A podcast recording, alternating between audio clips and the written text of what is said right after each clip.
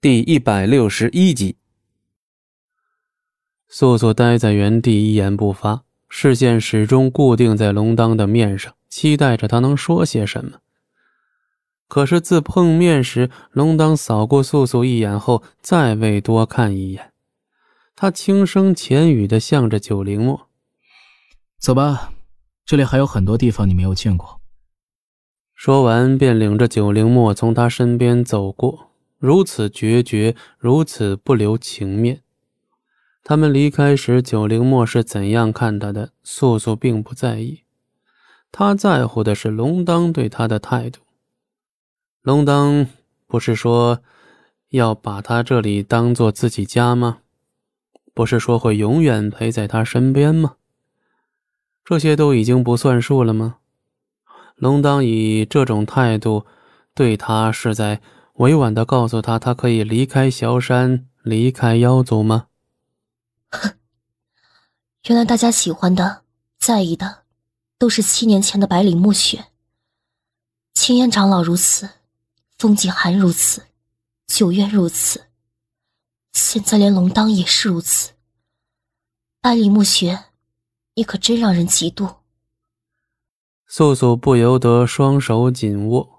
指甲嵌入肉里的痛感，让他很好的保持着清醒状态。站在一边的白骨还未挪步，他虽不懂这些情爱之事，但看刚才的情形，白骨多少也明白了些。可能像素素这样没有安全感、没有归属感的人，会被龙当伪装出来的样子蒙蔽。但是呢？跟了龙当这么多年的白骨很清楚龙当是什么样的人。白骨知道，只要是龙当认定的，就不会放弃。而龙当在心中认定的人是谁，认定的事是什么，就连后来的大妖千妹都了然于心。可素素不敢轻信一个人，无法承受住背叛。奈何龙当也是个没有归属感的人。这样两个善于伪装的人凑在一起，唯一的结果不就是彼此被刺伤到吗？素姑娘，今日风大，先离开这里吧。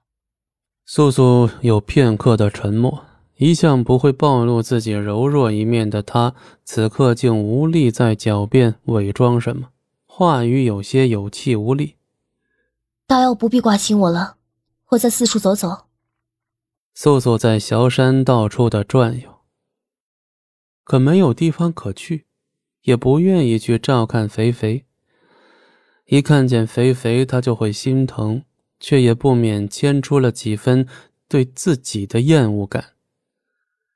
他和肥肥是一样的存在，他本意不想伤害肥肥，但是素素从腰间掏出一个血瓶，眸子里顿时复杂无比。这是那次他随风景寒回西海之滨后，风景寒交给他的，里面是他的血，是在他还没有被龙当渡血之前的血，既是妖血，也是巫血。风景寒将这个血瓶交给素素，告诉他，在妖族里找到好容的乙女，将这血让他喝下，这样呢？乙女的封印就会彻底解开，天地的第二个浩劫便会惊现觉醒现世。而现在呢，素素找到了，就是肥肥。好多次，他可以在肥肥的饮水中加入这瓶血，可就是因为他们同病相怜，他懂他的痛，所以才迟迟不曾下手。这也是风景寒要求他完成的最后一件事的第一步。风景寒即将要做的事太过可怕，他既无法阻止，就只有听他的话。至少他还可以保全他在乎的人。一路兜兜转转，有些乏了，回到自己的房间。